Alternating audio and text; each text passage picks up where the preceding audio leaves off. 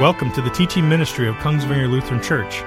Kongsvinger is a beacon for the gospel of Jesus Christ and is located on the plains of northwestern Minnesota. We proclaim Christ and Him crucified for our sins and salvation by grace through faith alone. And now, here's a message from Pastor Chris Rosebrough. The Old Testament reading for this, the second Sunday of Advent of Populus Zion, is taken from the prophet Malachi, chapter 4. For behold, the day is coming, burning like an oven, when all the arrogant and all the evildoers will be stubble. The day that is coming shall set them ablaze, says the Lord of hosts, so that it will leave them neither root nor branch. But for you who fear my name, the Sun of Righteousness shall rise with healing in its wings. You shall go out leaping like calves from the stall, and you shall tread down the wicked, for they will be ashes under the soles of your feet on the day when I act, says the Lord of hosts. Remember the law of my servant Moses and the statutes and the rules that I commanded him at Horeb for all of Israel. Behold, I will send Elijah the prophet before the great and awesome day of the Lord comes, and he will turn the hearts of the fathers to their children, and the hearts of the children to their fathers, lest I come and strike the land with the decree of utter destruction. This is the word of the Lord. Thanks be to God. The epistle is taken from Romans chapter 15. For whatever was written in former days was written for our instruction, that through endurance and the encouragement of the Scriptures we might have hope. May the God of endurance and encouragement grant you to live in such harmony with one another in accord with Christ Jesus, that together you may with one voice glorify the God and Father of our Lord Jesus Christ. Therefore, welcome one another as Christ has welcomed you for the glory of God. For I tell you that Christ became a servant to the circumcised to show God's truthfulness, in order to confirm the promises given to the patriarchs, and in order that the Gentiles might glorify God for his mercy.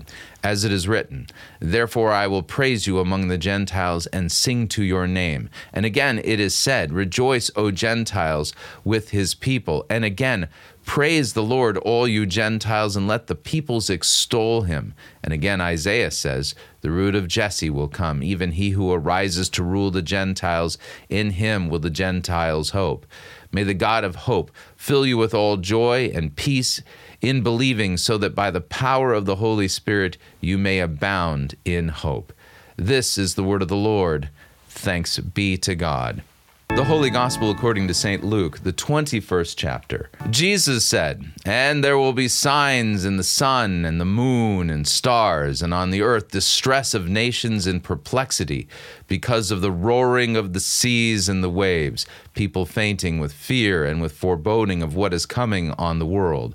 For the powers of the heaven heavens will be shaken. And then they will see the Son of Man coming in a cloud with power and great glory. Now, when these things begin to take place, straighten up and raise your heads because your redemption is drawing near. And he told them a parable Look at the fig tree and all the trees. As soon as they come out in leaf, you see for yourselves and know that summer is already near. So also, when you see these signs taking place, you know that the kingdom of God is near. Truly I say to you, this generation will not pass away until all has taken place. Heaven and earth will pass away, but my words will not pass away. But watch yourselves, lest your hearts be weighed down with dissipation and drunkenness and the cares of this life, and that day come upon you suddenly like a trap. For it will come upon all who dwell on the face of the whole earth. But stay awake at all times, praying that you may have strength to escape all these things that are going to take place and to stand before the Son of Man. In the name of Jesus, Amen. So, this is a penitential season, and you're going to note that uh, we're taking another look at the end of the world today. Uh, Lo, he comes with clouds descending, we just sang. And you're going to note there really isn't any bad news for Christians here. Uh, there is indeed bad news for those who arrogantly persist in sin and unbelief. And what an interesting text we have in our Old Testament text to begin with. Listen to the words again of the prophet Malachi. For behold, the day is coming, burning like an oven, when all the arrogant and all the evildoers will be stubble. Have you ever had the experience of basically sharing your faith with somebody who is an unbeliever. And they got really upset, really mad, and they accused you of being arrogant. You know, it, it kind of goes something like this. Well, you know, what do you believe? I, I believe in Jesus Christ. What does that mean? Well, I believe that there's salvation only in Jesus Christ and then they react. You can hear the volcano rumbling, and then just goes off. What? That is the most arrogant and terrible thing I've ever heard. Are you saying that your religion is the only religion that's right, that's correct? That is the most arrogant. That is the most selfish. And they just vomit out, right?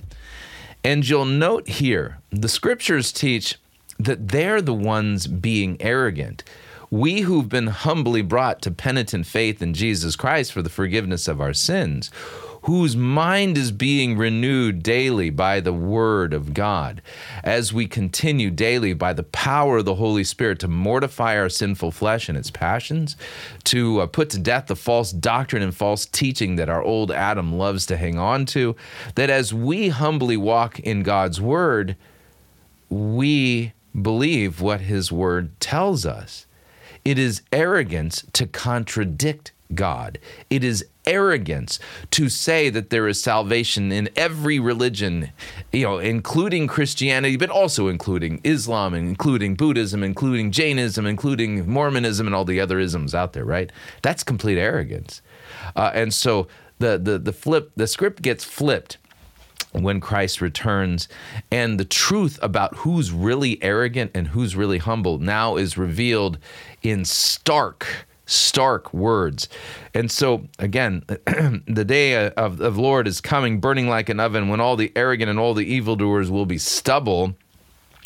And the day that is coming shall set them ablaze, says the Lord of hosts, so that it'll leave them neither root nor branch. Yeah, God's view of those who persist in sin and unbelief is that they're stubble to be burned up, uh, reference to the fires of hell, though.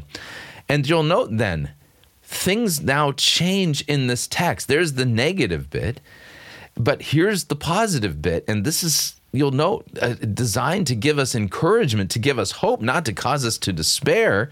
Listen to the words, but for you who fear my name, Listen to these words. The Sun of Righteousness shall rise with healing in its wings. This kind of works out pretty well in English, by the way. It doesn't quite have the same wordplay uh, in Hebrew and other languages, but you'll note the Sun of Righteousness will rise with healing in its wings. That's a reference to Christ's second coming. He is the Son, S O N, of righteousness, and the healing in his wings that he will have will be to raise you and I from the dead and gloriously gloriously resurrect us so that we now no longer have uh, mortal bodies that are subject to corruption because of sin, but immortal bodies, uh, bodies that will live forever in the new earth. And then he describes the joy that we will experience when Christ returns. You shall go out leaping like calves from the stall. You shall tread down the wicked, for they will be ashes under the soles of your feet on the day when I act, says the Lord of hosts. Beautiful text. Note here. Uh, if this is a penitential season, what's our motivation for repentance? The kindness of God. Because we all know, you don't have to convince any of us. We all know none of us deserve this. None of us has earned God's salvation, this salvation, this eternal life by our good works, by our obedience to God's law. Far from it. If we, uh, if, if we were to depend upon God's law and our, and our obedience in order to save us, none of us would be saved. And that's kind of the big problem out there with all the false religions of the world is they all teach a de facto works righteousness. You do the right right things. You say the right prayers. You light the right candles. You put the right amount of money in the offering plate, and you do the doings and the de- the the stuff and the things. And then maybe, may- maybe, maybe, maybe you know you you'll make it. But we, we don't want to be arrogant and think and presume that we have salvation. Man, totally backwards. it is absolutely arrogant to contradict God and to say to Christians, "Oh, you shouldn't be so so sure that you have salvation." I mean, after all, I mean, I know that it says that salvation is by grace through faith and that it's a gift of God. It's not of our own doing or things like that. But you you you can't You can't think that way. That that's that's just arrogant. No, it's not. it's humbling. You know, and so as we consider then this next text, our gospel text, I'm going to grab something from a strange place and kind of help us out here because you'll note then that the arrogant are constantly um, nipping at our heels. And at times in human history, uh, the arrogant get the upper hand in the government. And as a result of it, Christians suffer horrible persecutions. And so in, in our lifetime, we'll note that we are in the last waning days of Western civilization, of what used to be called Christendom. But uh, that that that's no longer a thing. In fact, a good way to think about it is is that. Um, is is that that's kind of an abnormal thing for Christians to get along well with others and people to kind of think kindly of them and just to leave them alone uh, normally Christians are persecuted. So we're coming to the end of those days when we're not going to be vexed by uh, by people who want want us dead, and so we have to go back a little bit to a, a text that I think is a little bit odd for this, but it fits perfectly. Do you remember in Daniel chapter two? Daniel chapter two, King Nebuchadnezzar had a dream. Uh, the uh, the Judah is in exile because of their impenitent idolatry, and now they are uh, you know, literally in exile under King Nebuchadnezzar, and nobody could accuse Nebuchadnezzar of being a sound, reasonable, kind fellow with an even temper or things like this. In fact, he was far from any of that. And he had a dream that God had given him. And that dream needed an interpretation, and he refused to tell the dream to his magicians and sorcerers and enchanters because he didn't want them to try to basically pull the wool over his eye and say, Well, here's the interpretation after they considered what the dream was. And so he said to them, I'm not going to tell you the dream, but you need to tell me both the dream and its interpretation. And they said, No, no king has ever asked for anything like this. Only God can give an answer like that.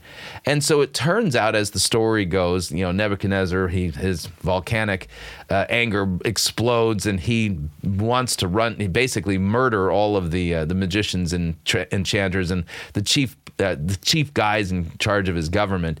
And Daniel is able to. Um, have a word with him, at least give buy some time. He has himself and Shadrach, Meshach, and Abednego pray in haste, uh, a, a, a very hasty supplication to asking God for mercy. God answers their prayer, gives Daniel both the dream and its interpretation.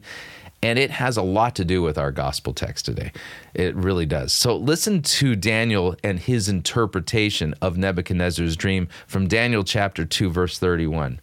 He says, Daniel said, You saw, O king, and behold, a great image. This image, mighty and exceeding brightness, it stood before you, and its appearance was frightening. So Nebuchadnezzar had a dream about an image that was bright, and note the word frightening. What follows next is well, a description of the rest of this particular image. The head of this image was of fine gold, its chest and arms of silver, its middle and thighs of bronze, its legs of iron, its feet partly of iron and partly of clay. And as you looked, a stone was cut out by no human hand, and it struck the image on its feet of iron and clay and broke them in pieces. And then the iron and the clay, the bronze and the silver and the gold, all together were broken in pieces and became like the chaff of the summer threshing floors, and the wind carried them away so that not a trace of them could be found. But the stone that struck the image became a great mountain and filled the whole earth. Interesting vision. Now the interpretation. This was the dream. Now I will tell you its interpretation. You, O king, the king of kings, to whom the God of heaven has given the kingdom, the power and the might and the glory, and into whose hand he has given wherever they dwell the children of man, the beasts of the field, the birds of the heavens, making you rule over all of them. You are the head of gold. Another kingdom inferior to you shall arise after you, and yet a third kingdom of bronze, which shall rule over all the earth And there shall be a fourth kingdom strong as iron, because iron breaks to pieces and shatters all things. And like iron that crushes, it shall break and crush all of these. And as you saw the feet and the toes, partly of potter's clay and partly of iron, it shall be a divided kingdom, but some of the firmness of iron shall be in it, just as you saw iron mixed with the soft clay. And as the toes of the feet were partly iron and partly clay, so the kingdom shall be partly iron, partly strong and partly brittle. As you saw the iron mixed with soft clay, so they will mix with one another in marriage, but they will not hold together, just as iron does not mix with clay. And in the days of those kings, the God of heaven will set up a kingdom that shall never be destroyed, nor shall the kingdom be left to another people. It shall break in pieces all of these kingdoms and bring them to an end, and it shall stand forever. Just as you saw that the stone that was cut uh, from a mountain by no human hand, and that it broke in pieces the iron, the bronze, the clay, the silver, the gold. A great God has made known to the king what shall be after this. The dream is certain, its interpretation sure. So think of, think this through with me. Nebuchadnezzar has a dream about a frightening image, and the image is, according to the interpretation, basically about all the kingdoms of the earth and um, and God basically saying, "I'm going to bring all of this to an end." And so, if you were to think about it, since the top of this image, its face is a Babylonian image and made of gold that references the Babylonian Empire, a good way to think of this is that that image is kind of a depiction of what's called Mystery Babylon and this has to do with all the all the nations of the world and in the ways in which they oppress people. Why would Christians be afraid of of of their government? Uh, because I don't know if you guys have noticed. It just seems like it's not too long from now before the U.S. government, in particular, isn't going to really tolerate biblical Christianity. And you'll note that our leaders seem to be hell bent on um, not obeying God's commands and enacting laws in accordance with what is true justice and true righteousness, but instead they seem hell bent on enacting laws that uh, basically undo true justice and true righteousness. And you Christians, if you if you even raise a voice in protest, you'll be shouted down. You'll be canceled, and uh, we'll, we'll, we'll, we'll find a way to have you lose your job and things like this. Yeah, think that through. So note then that in this in this prophecy, in this prophetic dream, we have a rock that was not hewn by human hands that comes and smashes the kingdoms of the earth, brings them, as it says, to an end. And then this rock, it grows and grows and fills the entire earth. That rock is Christ, by the way. We know that.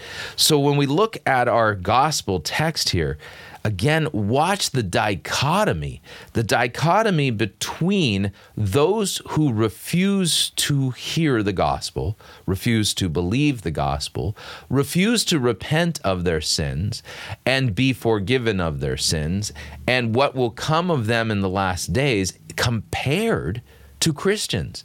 Christians uh, you know, a, a completely different outcome altogether. So it says in our gospel text today, Jesus says that in the very last of the last days, there will be signs in the sun and the moon and the stars, and on earth the distress of nations in perplexity because of the roaring of the sea and the waves, people fainting with fear and with foreboding of what is coming on the world, for the powers of the heavens will be shaken.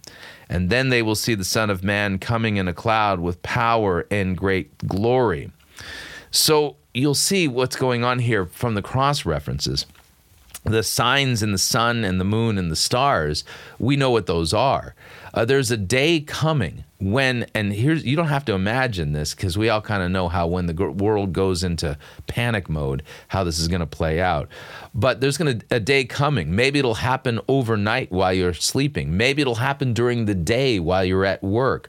But regardless of when and where it happens it'll happen. And that is is that the sun will no longer be giving the light that it gives that beautiful white light that the, we get from the sun that will be extinguished and the only thing left will be, well, the, the dim light of a dying star turned red. And so this is what's coming. And then the moon itself, since it reflects the sunlight, it will no longer shine like it has for all of these millennia, but instead will look like blood in the sky. And when that happens, everybody on earth, all the nations of the earth, all the governments of the world are going to go in full panic mode. You think it was hard to find toilet paper during COVID. Good luck finding toilet paper after this. Okay, it ain't going to happen. That being the case, you'll note that the, that everybody who is an unbeliever, this is going to cause them great anxiety, perplexity, panic, people fainting as a result of all of this. And then to make matters even worse, then the stars themselves will fall from the sky, they will disappear altogether. And, uh, and you'll note then that what happens is that everybody panics everybody panics. They'll see the sign of the Son of Man coming up in the heavens, and everybody is in complete pandemonium. What are we going to do? What's coming on the earth? People fainting with fear, for foreboding of what's coming in the world. But Jesus says these words to us, we who believe in him. Now, when these things begin to take place, straighten up and raise your heads because your redemption is drawing near. Okay, so y- y- y'all, I'm sure you all have seen the movie Titanic, right? You know, as, as the as the ship is starting to slip into the sea and it's in, you know, the front of it's going into the into the ocean. You have all these people running around trying to figure out what to do. You know, some people throwing deck chairs into the ocean, seeing if they will float, and people just ah, in complete panic. Okay, but uh, that's going to be what it's like when all of this goes down. But we, on the other hand, rather than in complete panic, Christ tells us when you see these last signs right before he returns, straighten up and go, ah, ah, Jesus is just around the corner. Yeah, right? I, I mean, I might even bake a cake. I mean, I. You, you know, I don't know how long it's going to be before Christ shows up once these last signs ret- uh, uh, appear but we have nothing to fear. And as a result of it, Christ tells us who have humbly confessed our sins, who have humbly been brought to contrition, who humbly cry out to God for mercy and for forgiveness that because we are forgiven, we have been given faith, because we have been reconciled to God, and we hear his words and abide in his words as Christ says that that's what Christians do, we then on when these signs show up, it is going to be joy. It is going to be excitement. It is going to be like it's, it's going to be like Christmas Eve when you're a you know seven year old kid. You can't sleep at night because you know that uh, as soon as you wake up in the morning, there's going to be presents under the tree, and they, and you get to open them, and it's going to be fantastic. It's that kind of thing, and the dichotomy couldn't be starker. I mean, the difference between the two couldn't be starker because those who persist in, uh, in sin and unbelief, they have their mind set completely on the things of this world. In fact, that's what the Apostle Paul was kind of getting at in Ephesians chapter 2. In Ephesians chapter 2, Paul basically says, to all the Christians before they were Christians. You, you were dead in your trespasses and sins in which you once walked, following the course of this world, following the prince of the power of the air, the spirit that is now at work in the sons of disobedience, among whom we all once lived in the passions of our flesh, carrying out the desires of the body and the mind, and we were by nature children of wrath like the rest of mankind. And so you'll note that all the nations of the earth right now, in their secular way of looking at things and their and their way of looking down at Christians and persecuting them, and other nations just literally driving them underground. All of this, all of their grand plans for making the world a glorious place, a worker's paradise, and things like this is going to come crashing down. And when they see that their doom is near, they panic, we rejoice. That's the difference. And it's all because we know the truth that Christ has come into the world. The Son of God was incarnate, came to earth, and he submitted himself to God and to the authorities of his day, the Roman Empire. And he submitted himself and was obedient even to the point of death and death on the cross in order to redeem us and save us from this futile world, this world where you know, you don't live very long. I don't live very long. And it's just a hard, mean existence of blood, sweat, toil, and tears, all because of our sin. We are forgiven because of what Christ has done, carrying our sins in his body on the tree, bleeding and dying in your place and mine, giving us his righteousness. In exchange, he takes our iniquity and unrighteousness, and, and he takes on the full justice of God and what we have deserved by penalty so that we can be forgiven, pardoned, and have encouragement and hope of a future to come. Uh, again, the dichotomy cannot be stronger. When you see these things happen, when the world recognizes this whole thing is going to come to a screeching halt, there is no grand future for humanity, that only a cold, dark end we, when we see this, we straighten up, we raise our heads, our redemption is drawing near. And so Jesus says, Look then at the fig tree and all the trees. As soon as they come out in leaf, you see for yourselves, and you know that summer is already near. So also, when you see these things take place, these last signs, you know that the kingdom of God is near. So truly I say to you, this generation will not pass away until all of this has taken place. Heaven and earth will pass away but my words will not pass away. The generation that sees those last signs, they will not pass away. You can then raise your head and know that our redemption draws near. But Christ gives a stern warning here, and one that we need to take into consideration because we, he is encouraging us through these words, but also encouraging us to not lose heart. And as a result of it, get caught back up in all the cares of this world and all the nonsense about it. The, the, the you know, the, the lust of the eyes, the lust of the flesh, the lusts for power. And I would say all the stuff that distracts us from from uh, from a sound, pious faith in Christ regarding all the conspiracy theories and and all the horrible things that are taking place in, in, in government and behind the scenes and the deep state and all that kind of stuff. Just don't even focus on that. He says, listen, watch yourselves lest your hearts be weighed down with dissipation. Dissipation is like going on a multi week long bender, uh, you know, of either drugs or alcohol or something like that. And then the drunkenness and the cares of this life and that day come upon you suddenly like a trap. It's really easy just to say, you know, there's too many important things going on in the world. I can't be completely checked out. I, I just I just need to jump in and just you know I, I, the cares of this world are overwhelming. We've got to do something about this, and and as a result of it, you end up in drunkenness, dissipation, and all this other nonsense. So that now you no longer attend church. Now you no longer hear the word of God. Now you no longer receive the sacraments. Now you no longer even read the Bible or pray. And when you go into that mode, time seems to speed up. And when times speed up like that, this day, or even the day of your own death, will come upon you suddenly like a trap. It'll come upon all who dwell on the face of the earth. But Christ admonishes us stay awake at all times, praying that you may have strength to escape all these things that are going to take place and to stand before the Son of Man. And how does one stay awake? Keep coming to church. keep hearing the word of God. Keep hearing your sins being forgiven. Keep receiving the body and blood of Christ.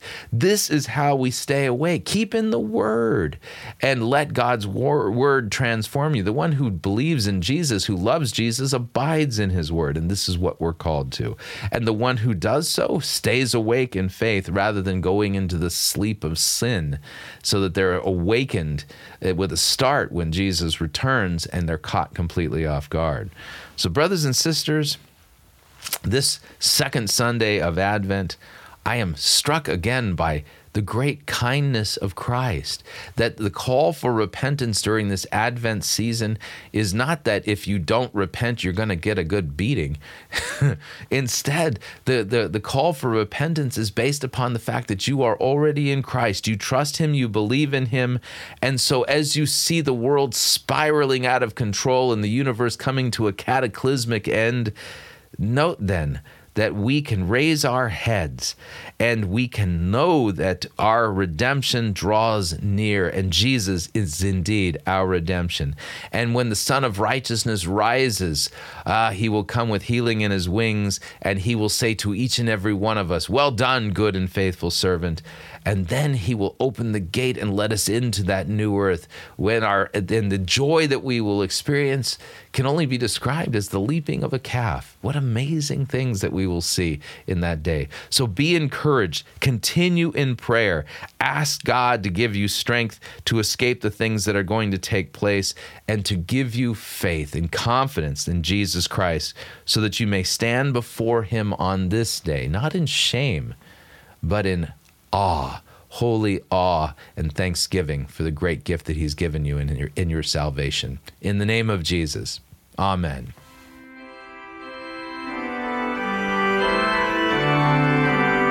If you would like to support the teaching ministry of Kongsvinger Lutheran Church, you can do so by sending a tax free donation to Kongsvinger Lutheran Church, 15950 470th Avenue Northwest, Oslo, Minnesota 56744.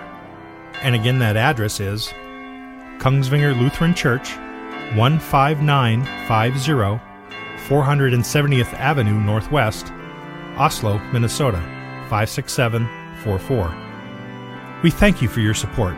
All of our teaching messages may be freely distributed as long as you do not edit or change the content of the message. And again, thank you for listening.